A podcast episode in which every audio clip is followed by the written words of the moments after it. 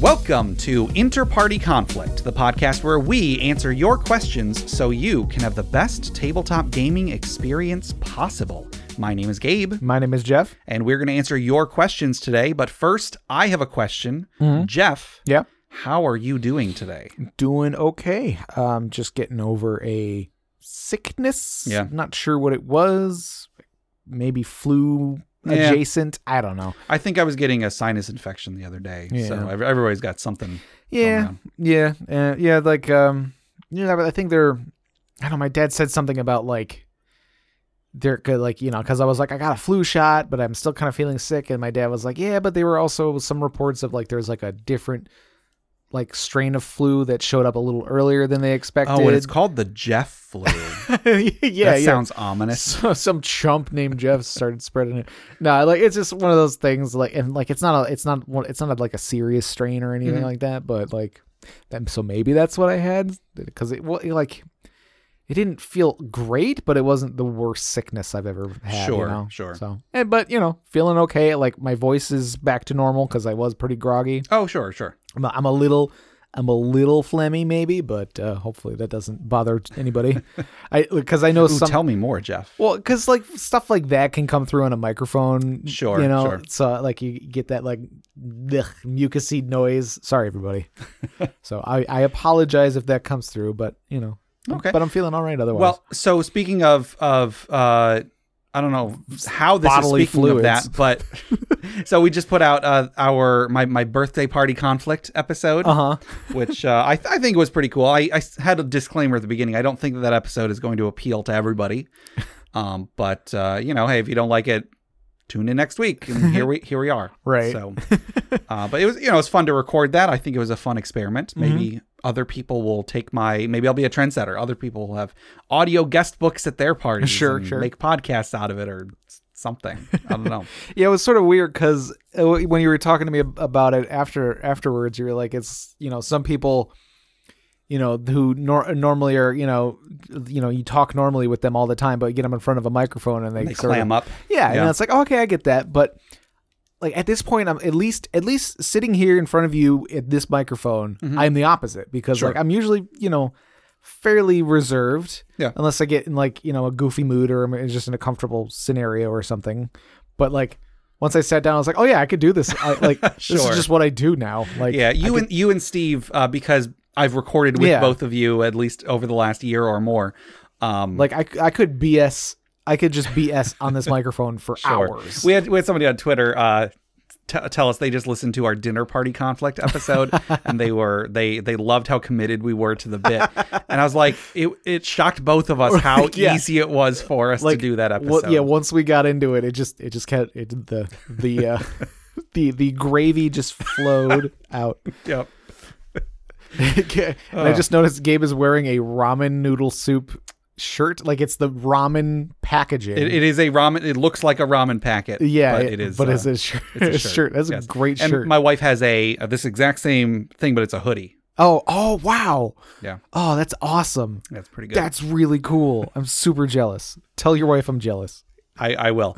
um, so, just a, a couple little current events that are maybe relevant rel- relevant to our listener base. Uh, I have recently picked up Pokemon, the Pokemon Yes. Shield. Right?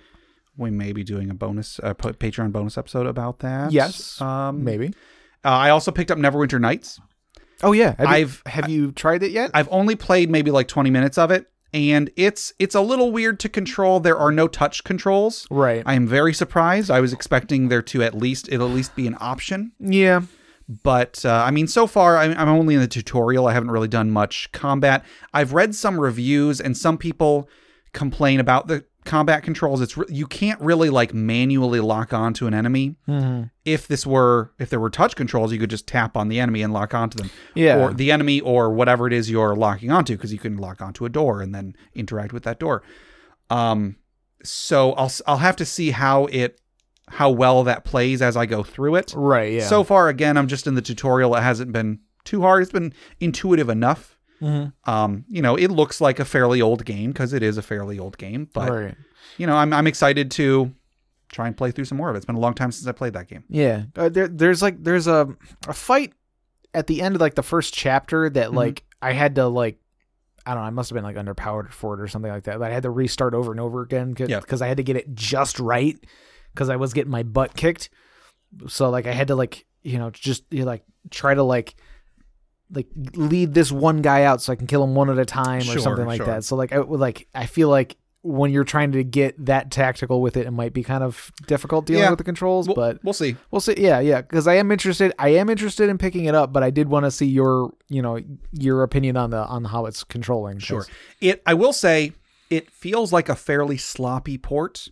Okay. The, the text is a really weird resolution. Like it doesn't line up with the pixels right. The text just looks weird. Hmm. okay.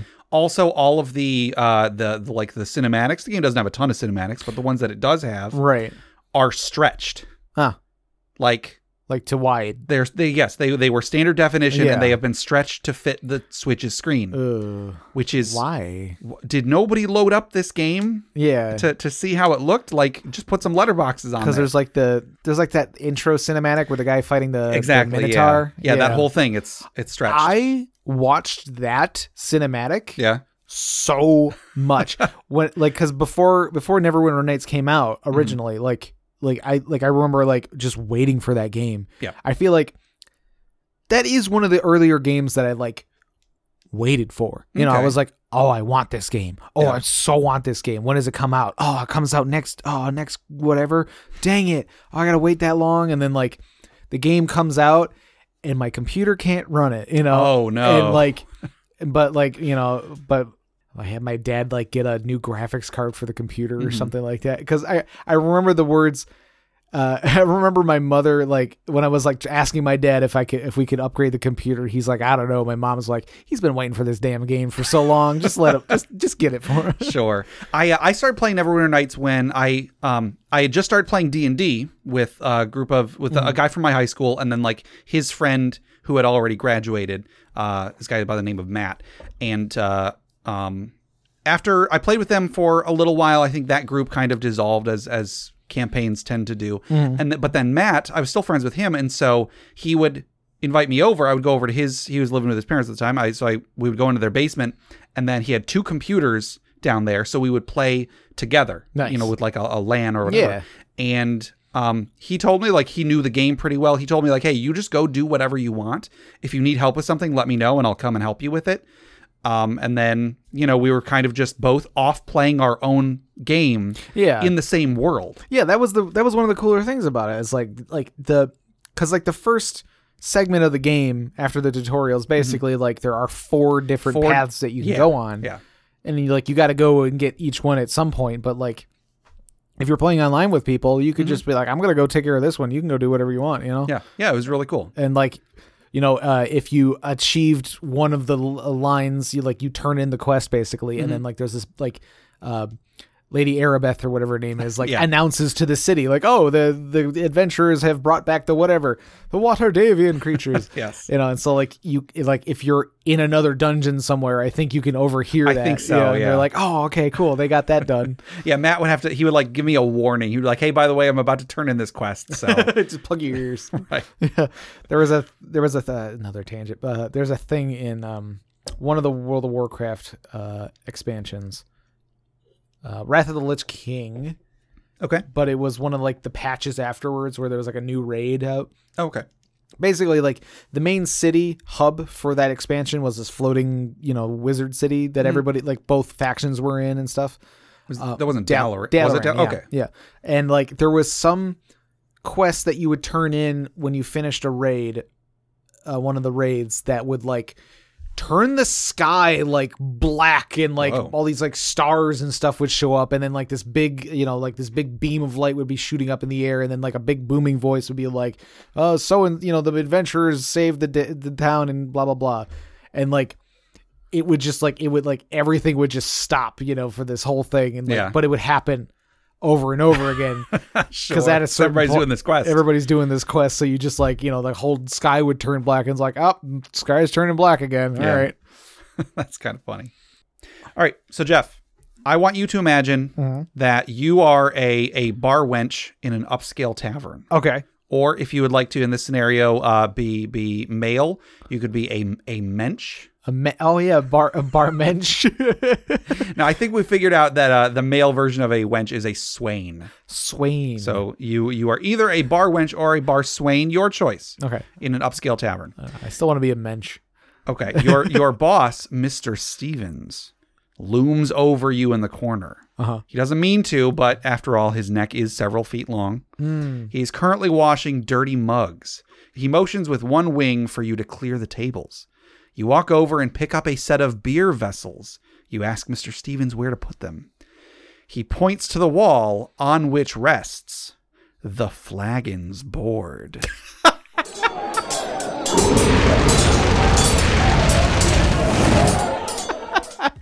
Oh, that's good. That was uh, that was submitted by Dustin F on, uh, on the Discord. Yeah. uh, Thank you, Dustin. That's a, f- a fine pun. yes. We've we've gotten a few uh, just a few Dragon's Horde intros on there, but uh, I, I particularly liked that one. so uh, anyway, today's magic item was also submitted by Dustin F. This time by e- email though, um, and the magic item that Dustin submitted is the manacles of the mage slave. Yeah. Now, uh, he actually submitted this like a month or two ago, but I accidentally put it in the wrong folder, so he had to bring that to my attention. So sorry if Whoops. if you've submitted something to the show and you feel like we've forgotten about it, it might have happened. It might have happened. It might just be it's you know we've got a long list of a lot of things and we Right. you know Yeah. Don't and I guess don't feel bad about resubmitting stuff. If you, Oh, yeah, you not at all. Yeah. worst thing that happens is we don't use it a second time. Yeah.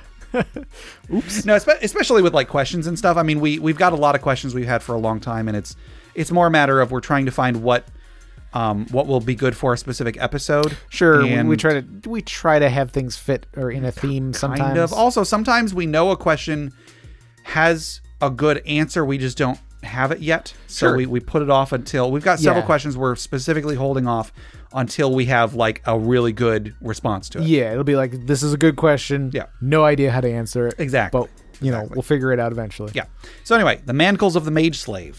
A complete set is rare to find as the control key is a closely guarded item. Housed inside an ebony box with mithril filigree, the set contains an intricate cut obsidian key with inset gems surrounding the crest of a forgotten house. A set of fine silk gloves and a wide flat platinum torque inscribed with intricate arcane script of unknown content. A history check will re- will reveal that this belonged to the elite guard of a defunct house of slavers. Detect magic reveals legendary level enchantment. This is a powerful magic item. Should a character pick up the command key, the torque and the gloves begin to hum. Speaking the true name of a mage within line of sight causes the gloves to fly out of the box onto the named mage. The torque stretches over the mouth and the gloves bind together. The mage is thus unable to cast any spell with verbal or somatic components. Ooh. The holder of the key can then speak a command to the captured mage. The arcane inscription flares, casting Gaius upon the mage, or or Gesh. I think we, uh, I think I said that was pronounced a few episodes ago when we talked about that. Um, anyway, the arcane inscription flares, casting Gesh upon the mage. The gloves and torque then unbind for the length of the commanded task, for example, casting a spell.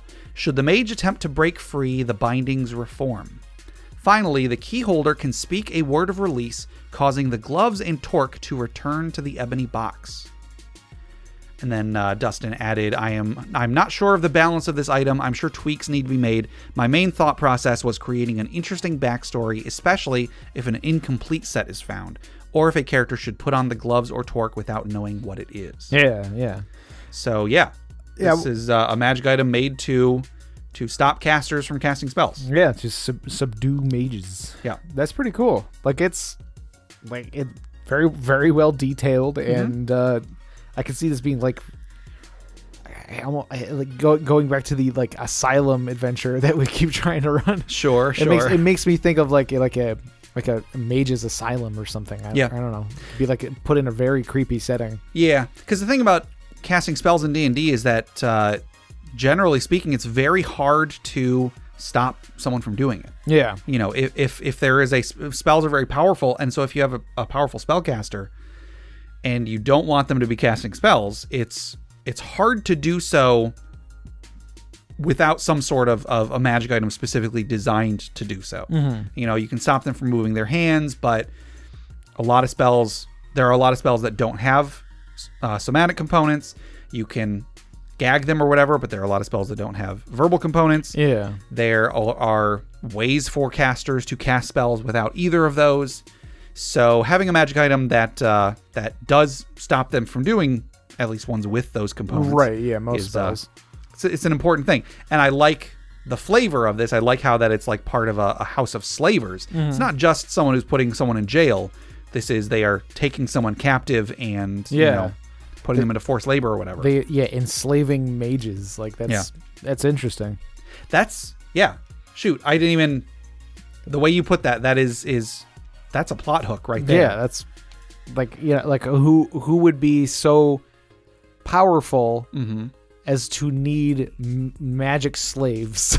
yeah and i like how with this magic item you can momentarily let them cast spells Right, yes. the thing will- can come apart and then they can cast you, you're basically you, you're setting up like a contingent like like all right i'm gonna allow you to cast a spell because i need you to yeah like cast move earth you know you know s- slave I, don't, I don't i don't know it's just crazy because you always think of like the mage as being the the one that's like taking everybody captive or Right. whatever there was uh, this is a, a bit of a tangent but there was a uh, dave foley movie called the wrong guy dave foley being a canadian comedian he was in uh, kids in the hall lots, Hmm. Oh, Okay, lots of yeah. other stuff and one of the one of the parts of this movie he goes in he's he's on the run and he goes into this town where the bankers are in trouble because all these rich farmers are, are tearing down their banks and pl- planting a fresh crop of corn and oh jeez anyway so it's it's funny to see the see the the tables turned a little bit you know they they turned that parking lot into a park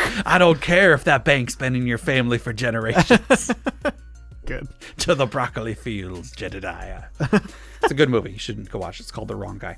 Um, anyway, so yeah, so I think this is this is a very interesting item. It very it fills a very interesting role in a campaign world. yeah Um, I do love the the the flavor that Dustin gave it, the backstory. It's really really cool. Yeah. Um, I I don't know if I've ever seen anything quite like this. I feel like in a lot of cases, if you're going to have a magic item that um, that prohibits spellcasting, it's probably going to be either like, oh, it just creates an anti magic field, or oh, it just creates a field of silence, and then they can't speak. right You know, but, this is like it's just a magic item that physically Yeah. stops them from doing it But also those they stop them from doing it, but all the time and like a field of silence. How do you talk to? How do you how do you communicate with them what you need them to do? right Because you could sign language or something. But but if I really really like the the little detail on this that you can undo it for a moment so they can cast spells and then you you know they come back together. uh, I just imagine a silly scenario where like I don't know, like this this snarky bard or rogue or something accidentally gets the like the mask basically put Yeah. on their face, and like it keeps them from talking. Sure. But then like the paladin knows the command to let it to let them speak or whatever. Yeah. So like she's like, uh, you know, they're they're you know tr- they they only found the one part and now it's stuck Sure, on the sure. rogue's face. But the you know the paladin found a sheet with the word on with the command word on it, so he can like you know like shut the rogue up whenever he wants to or whatever. Yeah. Yeah, I think there's there's definitely some some fun shenanigans that can be Yeah. had with uh, encountering this this sort of an item. Um, yeah, I, I just I think it's really cool. Good job, Dustin. Yeah. So there's uh, a lot of work went into this clearly, and it's I think it's really cool. Cool. So I guess that'll do it for the Dragon's Horde. Jeff, if anybody wanted to submit magic items for the Dragon's Horde, Mm-hmm. or questions for us to discuss, or stories for the funeral pyre, Mm-hmm. how would they do so? They can send us an email at interpartyconflict at gmail.com or join us on our interparty discord at bit.ly slash interparty discord. That's correct. And we uh, a couple episodes ago, I think we we we joked about having instead of the funeral pyre, the uh, the retirement plan or something. right, yeah. I think we've gotten a submission or two Oh, for yeah? that on the Discord. cool. So yeah, because I mean, like you know, not because that that that is a cool idea, like knowing what a what a character does after the adventure. Yeah. You know? So yeah, now now I have to come up with a It, an intro for the, sure. the, the retirement plan. All right. Um. So uh, before we go any further, Jeff, Uh huh. we have a giveaway. Oh, gosh, we do. today. we do. Yes, we do. We are giving away a copy of Chapel on the Cliffs, courtesy of Goblinstone. Chapel on the Cliffs is a great low level fifth edition adventure, uh, once again from Goblinstone. Goblinstone is a group of creators based in the UK, and they've created lots of great adventures, lots of award winning stuff, uh, Gob- and uh, uh, Chapel on the Cliffs being one of those. Mm-hmm. So, uh, Jeff, who is our winner of this great adventure today? Today's winner is Tori R. Whoa, whoa, whoa, winner. Gobble, gobble, gobble. Yes, congratulations, Tori R. You should be getting that in your email within the next few days. Uh, if you haven't gotten it in about a week, let us know. It might be in your spam folder. Um, they might be running a bit late, you know, all that sort of stuff. So, uh, so yeah, um, let us know if you haven't gotten that, and be sure to leave Goblinstone a review. You know, I'm sure they can they can take your advice and then try to use some of uh, some of what you have to say in future adventures and try and make uh, their future adventures better. Yeah. Um, and then I also want to thank our wonderful patrons. We have a Patreon campaign at patreon.com slash interpartyconflict, where we've got uh, various rewards on there for anybody who wants to pledge a certain amount of money per month to uh, to help keep the show running. We've got outtakes. I've got fantasy fiction I've written. I'm making some of those into uh, audio format so you can listen to them as well. Uh, we've also got um, a monthly roll 20 game. We keep hitting hitting various obstacles as uh, as the months go on. Yeah, but, you know, yeah. hey, whatever. Look, I I feel like just just this part of the year, Yeah, you know, and la- the last few months of the year, it's the holidays. I mean, ev- Yeah. everybody's got uh, got stuff going on. So, Right. You know, hey, as, as long as as long as everybody's still still having a good time and still happy with uh, donating to the Patreon. I'm- Yeah. Mm-hmm. I'm happy. So. Um, so anyway, yeah, we, we've got some cool stuff on there. If you feel like donating to the show, you can help make the show better and uh, and get some cool stuff in return. So go check out the rewards, see if anything appeals to you, and uh, and if so, thank you. And of course, thank you to everybody who has donated so far. You guys are awesome. And then just one more quick thing check out the other podcasts on the Crit Nation Fellowship. Check out Crit Academy at critacademy.com. Justin, Ian, and Brandon create new and reusable content for players and DMs alike. We've also got uh, Brute Force and Ignorance, which is an actual play on the network. There's some great guys, some of which are in the UK, some are in America. Um, so, so the the only cross Atlantic Yeah. actual play, I think, is is how they said. So uh, check them out. Also check out uh, D&D Character Lab. They're not making any episodes anymore, but uh, they still got some great stuff out there you can go listen to. So Yeah. check that out. Uh, enough of that. You want to go ahead and get into some questions, Jeff? Sure. Our first question comes from David E on Discord. How do you feel about wild magic zones? Uh, should a wild magic zone affect divine casters or just arcane casters? And can you think of other kinds of wild zones that could have different effe- effects? Yeah. So th- this we, sometimes we get questions that are just kind of like, "Hey, what are some cool ideas?" for Right, stuff. sure. And I, I'm, that's kind of how I'm treating this one. I think there's a lot of a lot of cool potential with this one. Yeah. Well, well, off the bat, the the, the first part of the question, or well, the the the middle part of the question. Okay. is uh you know should they affect you know if- should something that is a wild magic zone should that affect divine casting as well as arcane casting because when you think wild magic you think of like a wild sorcerer Okay. like a wild a wild mage or a wild you know or um is it just wild sorcerer in fifth edition i I can't think so. remember Yeah. It- wh- where it, it is mostly for you know in in arcane magics that you that you see this sort of thing Mhm. I mean, I don't know. I I feel like if you if you set it up with the intent of it just sort of being like magic is just wild here, Sure. it, divine would fall under that too. Yeah. Well, if we could, let's take just a brief moment and say what maybe someone doesn't know what a wild, Wild magic, magic? zone is. Yeah. So, um, I always thought of wild magic zones as being something specific to Faerun, to the Forgotten Realms, for a Okay. long time. I don't think that's the case anymore. I'm pretty sure they're just in the fifth edition Dungeon Master's Guide. So, a wild magic zone is it's uh, kind of like a, a, a phenomenon that you can encounter in your D&D game that the DM will decide is somewhere in the world and you might run into it where it is just kind of an area where magic functions weird. Now I I believe that there are probably some specific mechanics to it. There's probably a chart somewhere you roll to see oh when you cast a spell it becomes a fireball instead or Yeah. um, you know, whenever you cast a spell, you gain hit points or something. There's probably somewhere. I'm not going to look it up right now, but um, but generally speaking, it's just kind of an area of the world or the multiverse or whatever where the connection to magic is altered in some way and it is unpredictable. When you cast spells, they do things you are not expecting them to do. Sometimes magic might just happen spontaneously. Right. It's pretty much, I think it's pretty much the DM can use it for whatever the heck they want. There, again, there are probably charts you can roll on, but generally speaking, the dungeon master can can do whatever they want with it. Yeah. So the question here is how do you feel about them? Should they affect divine magic as well as arcane magic? And then also, can you think of other kinds of zones that would affect maybe things other than magic? That's Right. that's kind of the part of the question I'm most excited to talk about. Sure. We'll we'll save that for the end. Um so just general general thoughts. What do you think of wild magic zones? I like the idea, like, because I kind of like the idea of sort of like this natural phenomenon thing where it's, I don't know, like, I- it makes me think of something like a Star Trek episode where they come across like this weird nebula or whatever they Yeah, this fly through- anomaly. this anomaly that they fly through. It's like, oh, it's just a routine, whatever. We're gonna scan it and just go on about our way. Yeah. Captain, you know, like, you know, deck three's disappeared. What? You know? Uh, so okay, small tangent. Um I just started watching Star Trek Voyager. Oh, that's right. Yeah. because I I've been watching Deep Space Nine because I'm listening to a podcast that's been going. It went through all of TNG.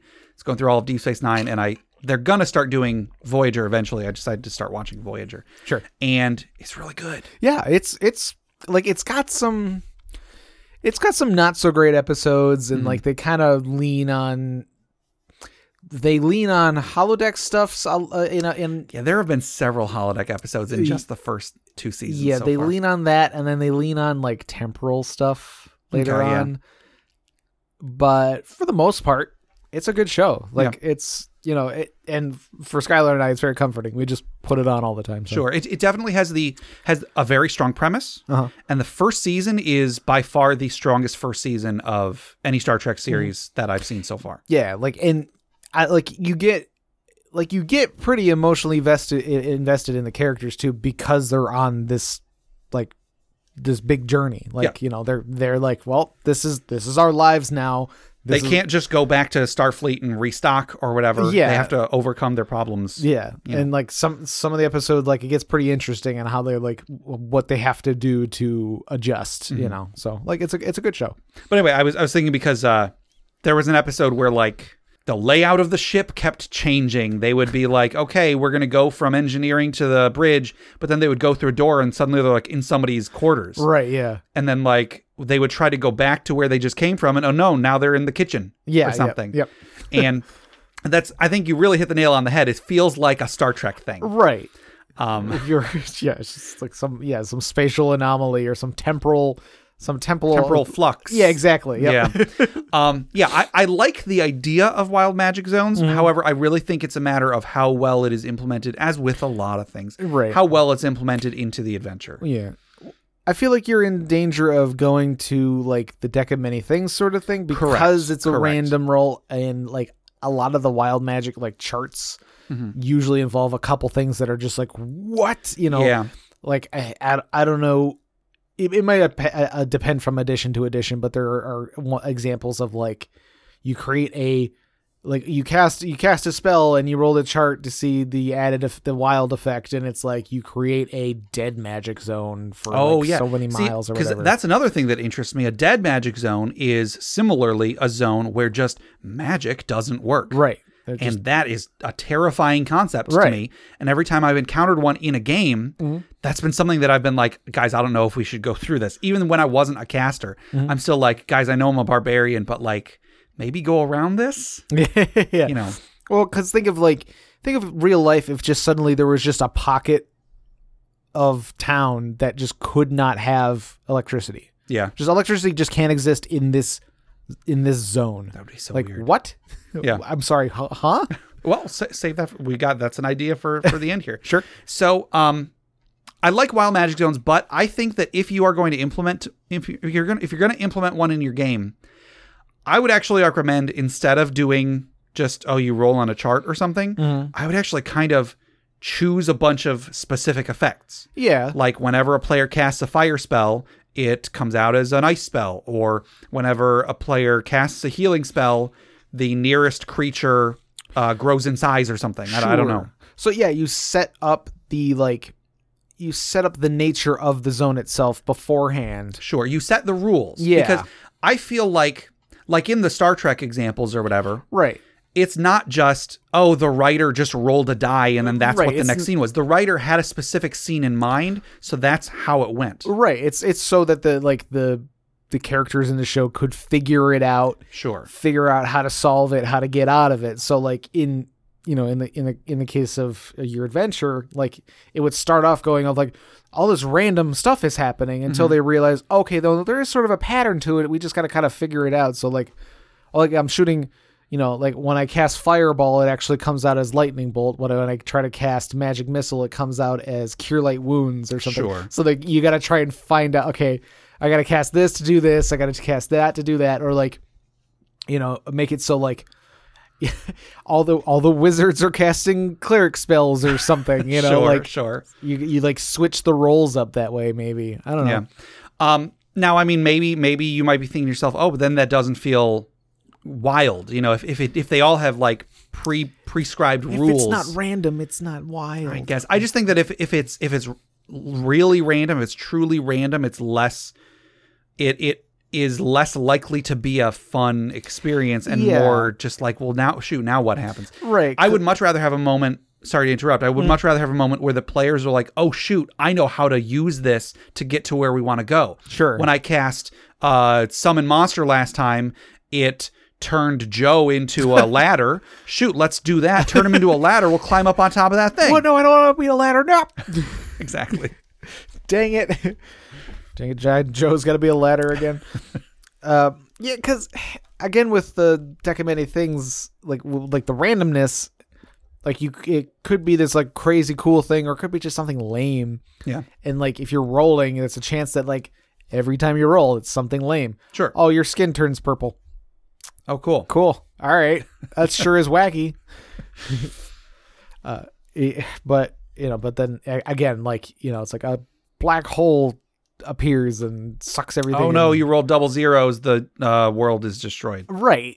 You know, I I mean, mean, not, the sun su- goes supernova. not that I think that that's something that's going to happen in a wild magic zone, but I mean, Right, yeah. I, I don't know. So, so I I like the idea of them. I think that uh, you know, m- me personally, I would probably try to choose some rules ahead of time and then Yeah. try to try to e, even if if the rules are so complex the players would never realize that they are rules. Hmm. They might they might think that it is completely random.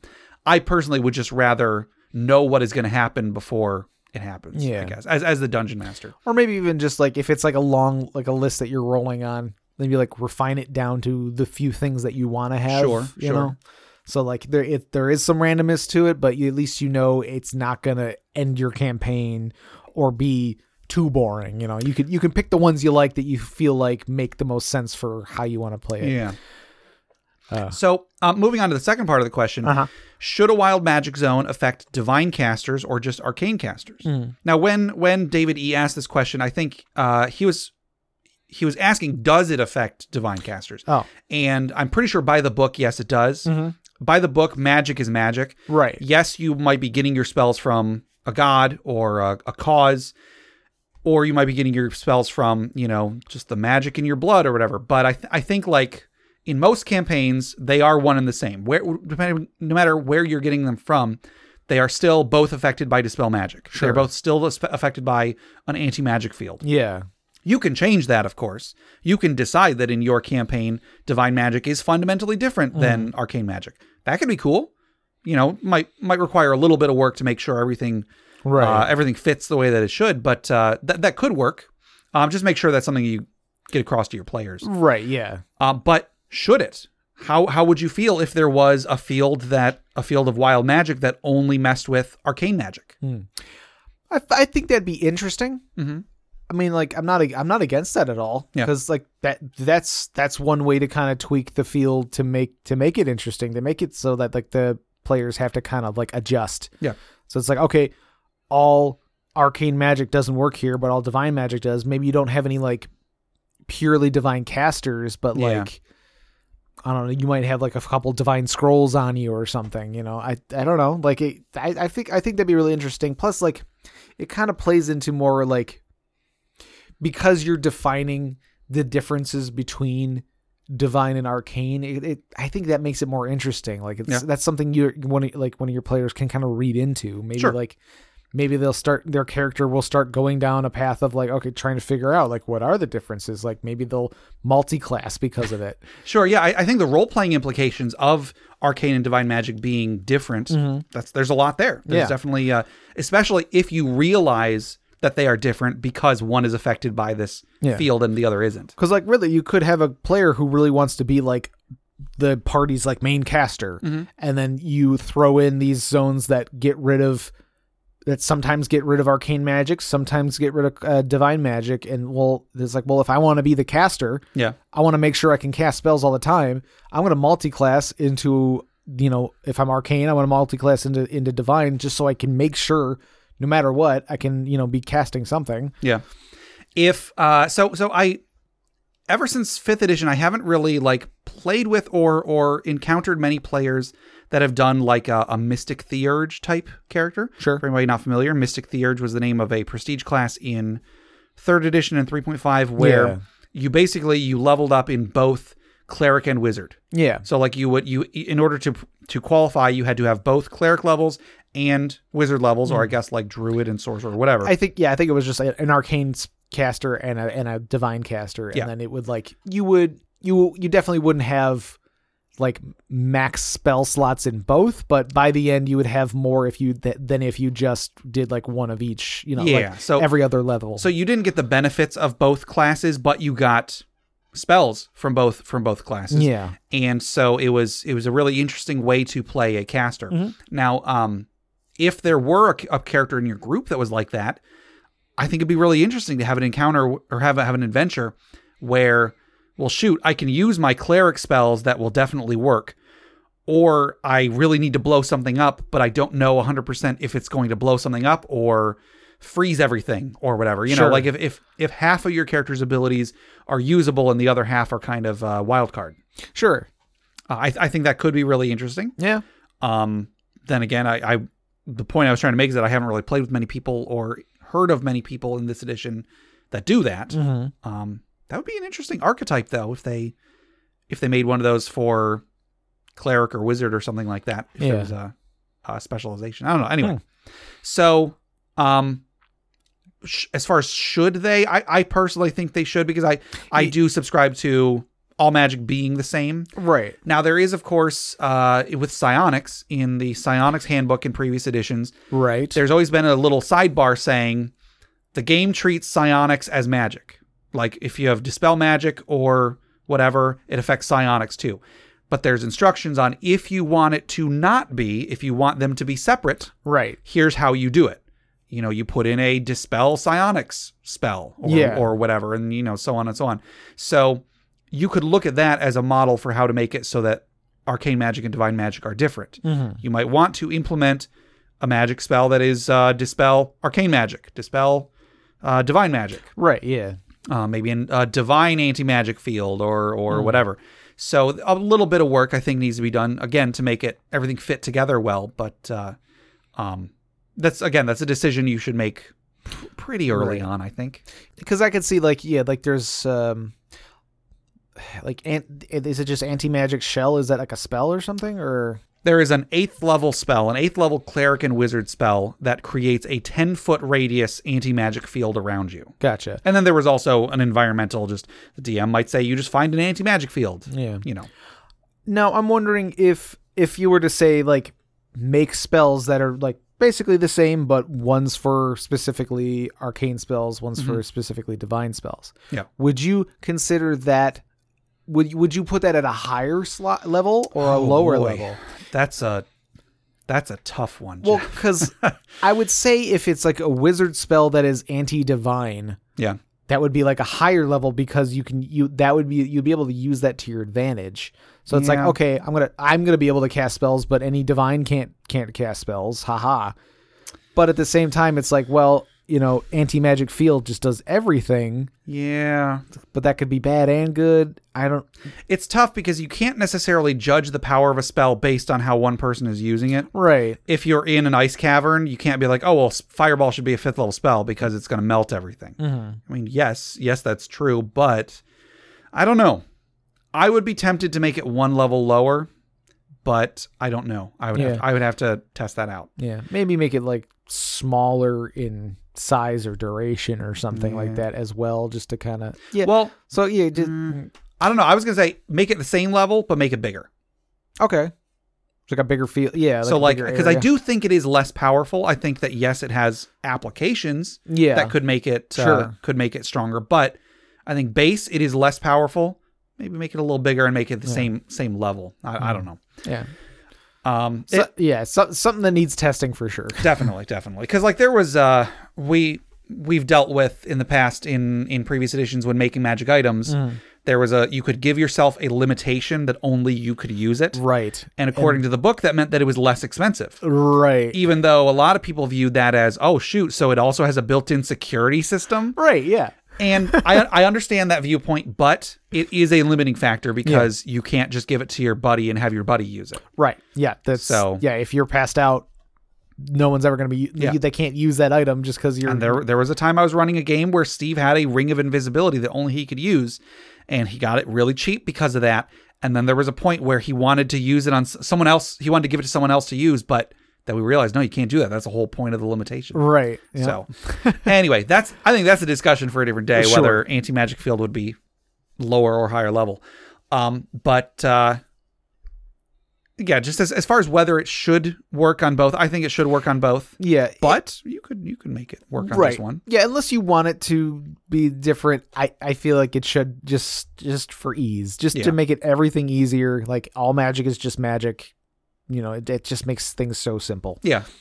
Um, and then uh, I I guess the the last part of the question is: Can you think of other kinds of wild zones that could have different effects? Hmm. You said, what if there's an area where electricity just doesn't work? Right. Or yeah, so like specific elements don't work, you Yeah. know, or so like or like elementals of that nature like would just like destroy themselves if they fell into that field or something like that. Yeah. I actually just thought of one w- when we were talking earlier was like like an echo chamber sort of thing Okay. but like a magic echo chamber. So like if so like there's a bunch of people in this field, Mm-hmm. and a spell a s- a spellcaster casts fireball, Sure. and then like a couple rounds later, later that same fireball spell happens again or something, Ooh. or like, or maybe like it would. That energy would travel into somebody else, and somebody else would suddenly be able to cast fireball for you know, like the, like you'd be you. So if you cast a spell, you'd be risking having somebody else cast that same spell later if they wanted to, or something like that. Okay. Well, so you just made me think of something that I think is a great idea. Mhm. The party goes into a dungeon or whatever, and then they notice that, like something's we- something feels weird, Mhm. and they they realize after an encounter starts that they have stepped into a delayed magic zone. Oh, okay. Every time you cast a spell, it goes into effect a round later. Sure, yeah. That's cool. That could be real, especially because if you if you built an encounter around it, that could Right. be really interesting. You encounter like an enemy caster, and they know how it works. You don't, so you show up, and then you see one of them, and it like points at the fighter or something, and then nothing happens, and then the next round, like a lightning bolt goes off, and then Sure. hits the fighter and whoever has whatever. Right. I think that's really cool. Yeah, that's interesting. got some potential right there. Um, what if there was a uh like a wild I'm trying to think how to word this, a wild class zone where when you go into this thing like Your everybody's class, class- gets sw- the Swapped. DM just hands you a sheet with your your stats It require a lot of work ahead of time on the DM's part. Uh-huh. Hands you a sheet with your class or your, your stats but a different class. Yeah. yeah. Or I mean like it could be like I go and attack and you and the and the DM goes, "Okay, you cast magic missile," you know. Like, Okay, Oh. you just- okay. you just like you you tell the DM what you want to do and they just like decide something else a different class would do and it just Yeah. happens. I, I like the idea of wild zones that don't they're not affecting magic. They're affecting physical things. Yeah. Like wild material zones where Sure. like Oh shoot! My sword's made out of mud. Like, what happened?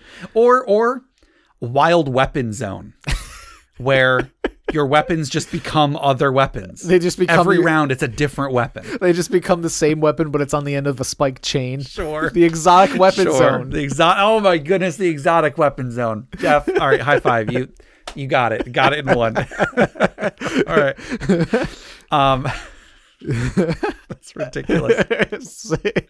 um because I, I think I, I posted in the discord when this was asked like what would a a wild science zone look like or Yeah. or a zone where science doesn't work Yeah, or like yeah, like if the the the laws of thermodynamics just went crazy in this one zone. yeah you walk in with like uh you have a wheel and you put a ball in it and it spins and it just keeps getting faster and faster and faster and faster and Per- faster It's a perpe- yeah perpetual perpetual mo- motion machine yeah Yeah. I was obsessed with those for a while. Yeah. I was like, oh my god. Now, I, These are thi- I think I think every every science minded kid at some point Right, was we're like, oh, but what if? What if you did this? Yeah. Surely it would No, work. I heard there's a guy who, who's got who's got one working in his basement somewhere. yeah. Every few years, there's like some some somebody claims they've invented a perpetual motion machine. Right. Always. um.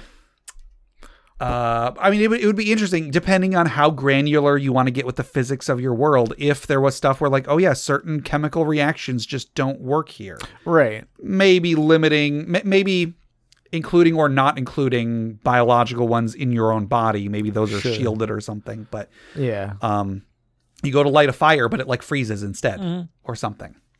Or like uh regeneration zone. Okay. But like but in the way that kind of like like a like a troll does it where like it- there, there, there's like there's like that one type of troll that like grows like extra limbs, or I think Yeah. all trolls have that s- to an eff- to, a I, yeah, to I a think because degree. it's uh, like a dire troll or something. I think it is just a troll that has lived too long. Right, yeah. think. So it's like you know, like whenever they lose a limb, there's a chance that like two limbs grow instead. Yeah. That sort of thing. But like that but like everybody has it. You know? so Sure, like whenever sure. you take damage, you you have a chance to like, you know, grow another limb back or something. Or like maybe like another you grows out of you or something. like it's just some weird some weird like sci fi stuff you could Yeah. you could th- throw in there. If there was like uh maybe like a supercharged zone or something where like all of your magic is like maximized. Yeah. or like enlarged or something like that. Um, I really just in because you were just saying about the regeneration zone, it made me think of that mode in uh, Overwatch where everybody has like ten times the health and all your abilities uh, Right, yeah. uh, cooldown your cooldowns Mayhem. mayhem. There Yeah, you go, a mayhem, May- mayhem zone. mayhem zone exactly. uh, so just like stuff that's it's guaranteed to create ridiculous battles that go Yeah. on forever. That's that yeah, that that's actually a really good a mayhem zone where yeah, like everybody has high regeneration or or their like hit points get like quadrupled or something. Yeah. They have unlimited spell slots or like they get two actions, three bonus actions. Oh geez, the the bonus action zone Oh. where everybody gets an extra bonus action every round. yes, the the bonus action zone. Yeah. Yeah, I like it. Yeah. Like yeah, so yeah. Uh, there's a lot of potential with just giving just weird weird zones The zone zone. the where, zone where, zone Where every round it's a different zone. oh my goodness So the first round, everyone gets an er, everyone gets two action. Then the next, then the next round, everyone gets four bonus actions, but nothing else.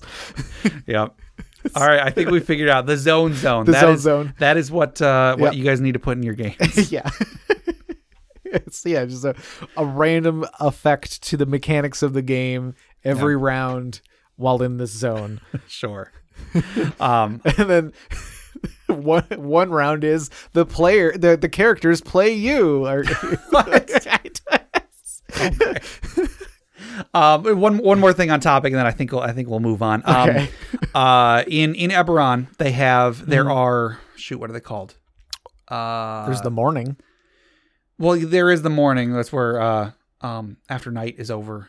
Um, oh, sorry, the the morn that's uh, the morn land is a uh, a land where like healing doesn't work and Right, yeah. because some weird random some like like magical catastrophe happened. But no, what I was saying was um, they are. The way that Eberron is set up with the planes, Oh right, yeah. at Y- different times the planes are closer to yes. Eberron than other Yeah, times. So but like they're- the the city, uh, the Sharn city of towers is Yeah. closely tied to the error. I think it's like it's plane called or like a something. manifest zone or something. Basically, there are certain parts of the world that at all times are considered to be closer to whatever plane. Yeah. So Sharn City of Towers was built in a place where it is closer to the plane of air. Yep. Therefore, magic that makes things lighter or or makes things fly is a lot easier to cast. As a result, it was very easy to make a city that is very very vertical because they were able to use magic to make things Yeah, lighter, more structurally sound, and so on. they like hand out uh, slow fall tablets everywhere. That like Yeah, it's yeah. Just like here, take it, take a dozen of them. Yeah, so if you fall off a thing, it's just in your pocket. It automatically activates and, Right, uh, yeah. and lets you feather fall.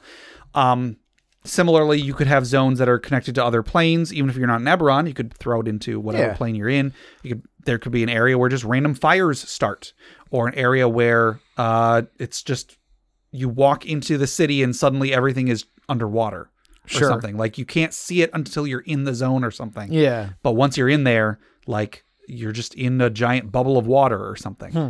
So I don't know. Um, I, I think that that planar zones could be really cool. I'm Yeah. always a big fan of uh, of the planes. I think that could be a cool way to to do it. And there's already kind of a um a model for that because Eberron does exactly that. Right. So so yeah, go use some zones, Hmm. Yeah. everybody The zone. the zone zone. All right. Well, I think uh, that'll do it for our, our regular questions for today, but we do still have our social media questions. Our last social media question was Do you use homemade maps? If so, what is your process for making them?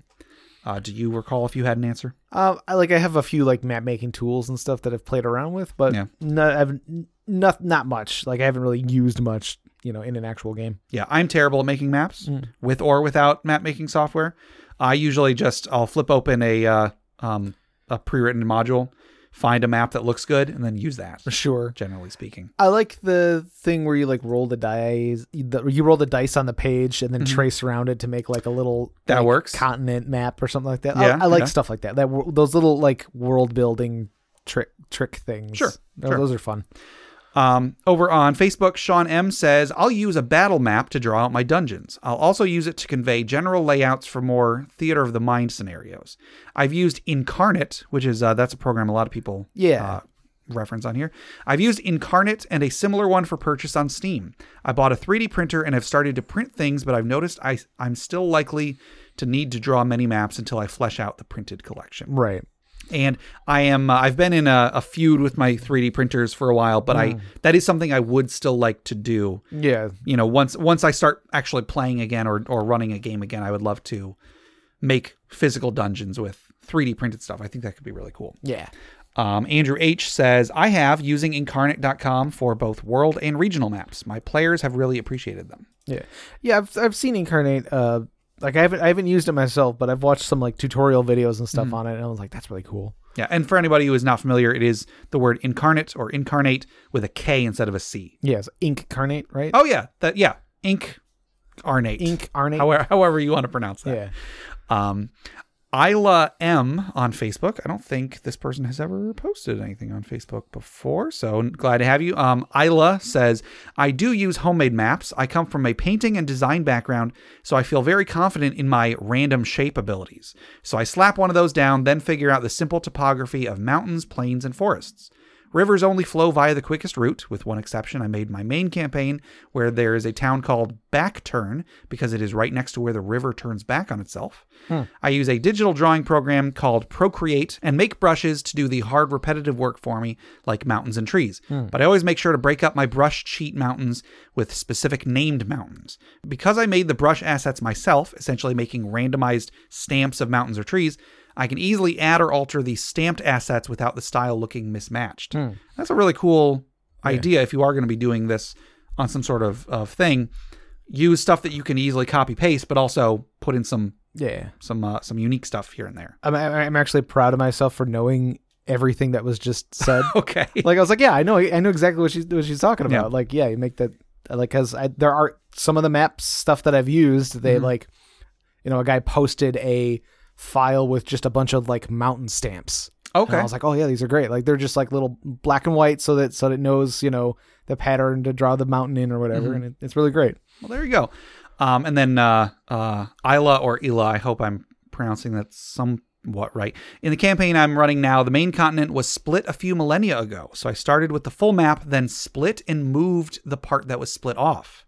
And I feel it is worth mentioning. I use a lot of name generators to help me name stuff and try to keep my players from referring to the Chicago region or New England coast for the sake of immersion. Naming the big noteworthy stuff in the beginning has saved me loads of time. Yeah. Um, and I just remembered when I ran our Keepers of the List campaign a long time ago, I made a little like regional map, and I think I did it in Paint. And um, I think I did. I, I made a little mountain, and then I just copied and pasted it all over the place. I think that's that's kind of what I did. So anyway, so I, I I'm realizing now I have sort of done Sure. some of this. But again, I'm not good at it. uh, I didn't have anybody on Twitter. On Reddit, we just got a couple. Pruno says, "I used Roll20 and also Pyromancer to make my own maps, but the best rule of D&D is to steal everything. Period. I get maps from Reddit D&D maps, save them and drop them into Roll20, fill in the gaps from there and focus on the other details for the upcoming session." Sure. Hey, everybody does it. Right. As long as you're not trying to make money off of it, steal whatever. Yeah, exactly. Yeah. Uh, and then Scottish Unicorn Clan says, drawing them out is my preferred method for city, battle, and simple country maps, but I'll sometimes use online programs for anything bigger like continents. With me, I just kind of took North America and made it backwards. I think is, I think is what I did. Like, you know, steal everything. Steal everything, exactly. And over on Discord, E Thompson03 says, We tend to use a laminated grid hexagon board. Then we use dry erase markers to draw maps. It's cheaper and less effort than making nice maps, but also lets them use their own imagination for what the terrain or scenery looks like. Uh, Damien the DM says, Not handmade, but I do make maps using Dungeon Fog and print them out for use at the table. And then uh, Damien has several pictures Yeah. that he's done. I don't know if that's the one. There's one I have on Steam that this one reminds me of, and Mm-hmm. it, it basically is like it's just like a little grid. You can kind of it, it's like what it's just like a flat map thing. Yeah. and the the way that it's formatted is it's for it's like it's put into like printable pages. Okay. So like y- like when you want to expand the map, you expand it in an eight and a half by eleven, Oh, okay. Mm. you know, fashion. So that like when you're you know when you're creating the maps, all you got to do is just print them out on a on a you know regular printer and Sure. then just tape them together. Jeff, was it you or Steve that found there was like a um a program that I think it was like in beta or Kickstarter phase or something? Oh, oh, uh, Tailspire. Tailspire. I'll Yeah. put that in the show notes. That was. d- Can you gi- give a good description of what that was? Well, yeah. So it's it's like s- it was a 3D, like it, it was basically a 3D. Uh, Like a virtual tabletop. yeah, it's a virtual tabletop, but it's it, it, like it was it, where you could make you know 3D environments and stuff Mhm. like that, and and it, you know they're intending it on being like fully playable and like you Yeah. roll dice and move miniatures around. Oh, and you would like have actual dice in the tabletop Yeah. that would roll, and you could see it roll and land on whatever Yeah. number. and like you can have you can control what players see and stuff so like there are there, there are some like virtual tabletop stuff out there Mhm. um but from what i understand uh tailspire uh, it's still in it's still in very early development and like they had a kickstarter that i think finished a while back Yeah. um but it, what the guys who are or the, the the developers who are making it were really into making mods for Neverwinter Nights Okay. and like thinking back on it like I do remember there being like mods and stuff for Neverwinter Nights that were pretty dang good. Yeah. So like and like Neverwinter Nights was probably the most fun I had like trying to make my own adventures on- in like Okay. games like like that. So like I'm like I'm I'm keeping an eye on it. Like I check in on it every once in a while. Like you know it's small team progress slow. It's a Kickstarter thing. It just you know it's gonna take some time, but it like it looks very promising. So Cool. That's you know Well, yeah. Like I said, I'll put that in the show notes and uh, yeah. keep an eye on it. It's yeah. It's definitely work uh, worth keeping an eye on for sure. Um, Floofy Shoob says most of the games I'm in are theater of the mind, so at most we might be using Google Maps or a dry erase board if folks need a little help keeping track of the layout. And uh, Jason E says I have one of those Chessex four by three foot wet erase mats, and I draw the dungeon in different colors. And I've I have one of these as, as well. I've used it for many years. Yeah. And then uh, he adds, you can also see vague shadows of past adventures, and that is that is one thing that I do love about Sure. stuff like that is you can you can always like see oh man i remember when we were in this whatever um i remember there was a time chris was over Dang. uh and because it, it was on my mat that he was using he drew something he, he was running a game and at some point one of the the npcs had a ring that like as i think we killed the npc and then it fell the ring fell off her finger and then he described the ring as when it hit the ground, it turned into a little demon and ran off. And he drew a picture of it, and he drew it in red. For anybody who's used one of these Chessex mats, you know that uh, red does not come off very well. Sure. and so for years, there was this little tiny ring demon on the edge of the map. I, I I know that demon because Yes. we use we use that map all the time that Yeah. that mat all the time and I, I do remember like the faded It's it was sort of like an orangey color because that's what was Yeah, like the yeah. what was left over. but it's just like well, it's like what is this little this little creature here? Yep. No, that was uh, that was a. I don't think we ever figured out what we never followed up on that. It never, uh, never came up again. Uh, so yeah, that's that's definitely a good uh, good method that Jason uses. Uh, and the beverage tea says, I have tried a few methods, including handwritten on graph paper, and through the tedious process of doing the same on Google Docs. Yeah. Oh yeah. Oh good old good old graph paper. I had a I had a pad of graph paper that like I oh man, I, I tore through that thing. I used to I used to just draw on it all the time because graph paper was just I don't know, graph paper is just more fun to draw on because Yeah. you, you got it's a it's an easier way to keep things symmetrical, I guess. Sure, sure. Uh, just a couple more. Um, Bill IVC says, I run online mostly, so do theater of the mind. Even so, I will often look up maps online to use as reference or inspiration. For many specific purposes, I will draw my own. For in person games, I just picked up a book of maps on Kickstarter and I'm working on terrain for encounters. Huh. There you go. Yeah. Wow, a, ma- a map book on okay. Yeah, people just yeah, putting out books of maps and Yeah, stuff. yeah. People Yes. people put them on Reddit all the time. Yeah. Um, Peastoy Pancake says the first thing I did for our homebrew game was make a world map. Back then, I just used graph paper and started drawing, and that's what we used at the beginning. Later, I didn't like how it looked, so I retraced it on blank paper. Yeah. And then uh, she put a uh, picture of that.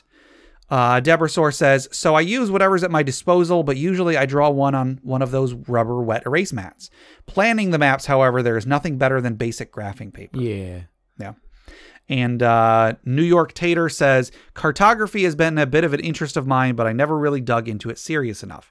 I've been working on a few things and created a map using PowerPoint and then redrawing it in GIMP to get just the initial line art. Gimp. Haven't heard of that in a while. Yeah, I, I have that on my computer. I use that for um, back when I did it was the Keepers of the List campaign. I I made a bar flyer for you guys, Oh, and I made I yeah. made it through GIMP because that was the only uh, photo software I had that was not uh, that was not Paint. Sure.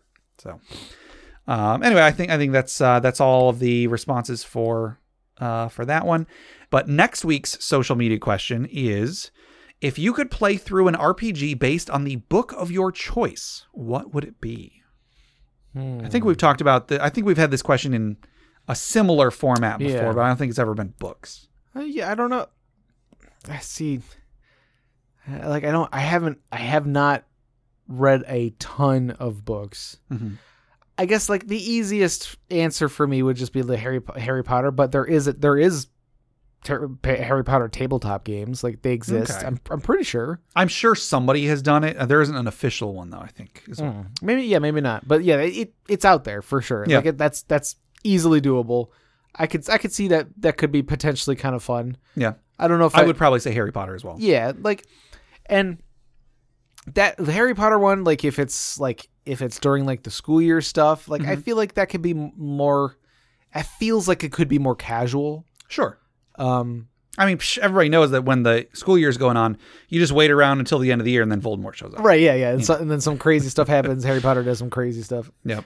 so i you know it, it could be it could be kind of fun though i like i feel like it's like lower stakes Sure. adventure because your kids in a school or whatever Yeah. but you know Similarly, I think the the Percy Jackson series could lend itself well to Sure. a uh, a tabletop game where Yeah. you, your class is kind of based off of whatever whoever your uh, your character's um, divine parent is. right yeah And then, you know, you go from there.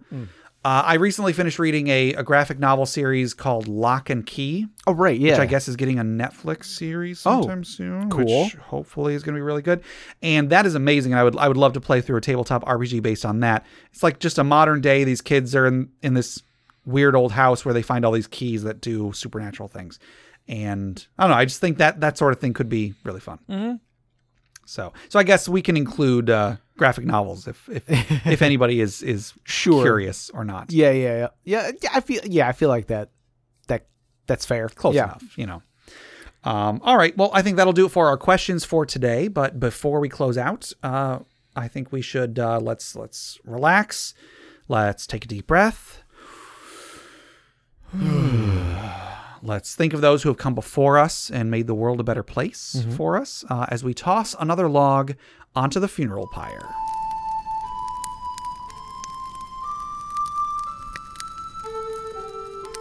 Today's funeral pyre story was submitted by Danny C via email, and the story is titled Zenward Melric's Final Choice. Oh, okay. Zenward the Warlock was known for his ability to be as far away from danger as possible whenever an encounter started, preferring to shoot eldritch blasts from afar instead of getting into the mess of a fight with his comrades. However, when the party was ambushed mid combat by a pair of highly trained assassins that had been tracking the group, Zenward ignored the demanding voice of his patron as it, as it ordered him to flee and instead used his final moments defending his friends, and, as a result, found himself subject to the main brunt of the vicious attack. Ooh. While he had never chosen to be particularly heroic before, his final choice was the very definition of heroism. And then uh, Danny C added, his death was hard for the group as they've all been together nearly a year, and more importantly, it was coming up on Zenward's birthday, something the group was jokingly talking about throwing a party for. So, yeah, who's cutting onions? Aw. All right, so let's uh, let's raise a glass in memory of uh, Zenward Melrick, who uh, reminds us that if you're going to cut onions, you should rinse them off in cold water first, so that the uh, fumes don't get in your eyes and make you cry. Is that right? Supposedly, Oh. never worked for me, but anyway, Clink. Actually, uh, the way to do it is like never, never cut off the root. I've heard that too. I, I feel like that hasn't worked for me either. I like, I, ne- I never have, I never have issues cutting onions. Like, I, I, I always do. like always s- awful. every once in a while, it'll, it'll hit me hard. But usually, it just, I never, I don't like, I, I've gotten good enough at cutting them that I cut them fast enough where it just doesn't. Even, Yeah, that's that's probably the biggest part is just cutting them fast, fast, enough. You yeah. know, I I worked in a Italian restaurant for a couple years, right? Yeah. And working Antonio's? the yeah, Antonio's. Uh, working the slicer, you'd have to you know we'd slice so many onions, and so you've not only got just for like an hour at a time you're slicing onions, but it's got the spinning blade that's basically throwing the the Yep. juice up in the air. and- Yep. Jimmy. Yeah. Same thing at Jimmy John's. Oh, awful! I'm getting tear. I'm getting teary Tearing just up. thinking about it. I don't know if I'm if I'm that's a psychosomatic reaction to the Right. thoughts, or if I'm crying because of the years I spent cutting Right. onions. Anyway, to submit questions for us to discuss, items for the Dragon's Horde, or stories for the Funeral Pyre, please email us at interpartyconflict at gmail.com. For show notes, links to media mentioned on the show, and running lists of questions and magic items, go to interpartyconflict.com. Join the discussion on social media. Find us on Facebook, facebook.com slash interpartyconflict, on Reddit at r slash interpartyconflict, on our interparty Discord, or on Twitter at inpartyconflict for our weekly social media questions. Your answers might end up on the show. Find us on iTunes, Google Play Music, Stitcher, YouTube, anywhere you download podcasts. Please rate, review, subscribe, or just tell a friend. If you'd like to support the show, check out the rewards at patreon.com slash interpartyconflict. There's a few different tiers, so anything you can spare, even a dollar a month, would go towards making the show better, and you'll get bonus content for it. Jeff, tell us about FriendQuest. Frank Quest is a YouTube channel where we play video games, and I'm hoping it sounds like Griff might be getting a more reasonable work schedule. Oh, cool. I'm, I I haven't I haven't talked to him about it lately, so I'm not 100 percent sure, but hopefully we can get back into it. Mm-hmm. Cool. pretty soon. So That'd be awesome. Um, also, I'm probably going to have a few weeks off from work Oh, yeah. uh, coming up soon, so hopefully we can record some over the holiday. sounds good. Uh, speaking of video games, check out my side project, the Arcade Memories Podcast. If you'd like to submit your own childhood memories of going to the arcade, record them or write them to me at arcademoriespodcast at gmail.com. Also, head over to bit.ly slash interpartyconflict to take a short survey about our show, what you like, what you don't like, etc. And just for taking it, you'll get two free printable board games courtesy of Mary and Tom over at hollandspiel.com. And our music is made by Boxcat Games from Nameless the Hackers RPG. So, Jeff, until next time. Gabe, I cut up all these onions for your sandwich. Oh no, I don't. I'm crying.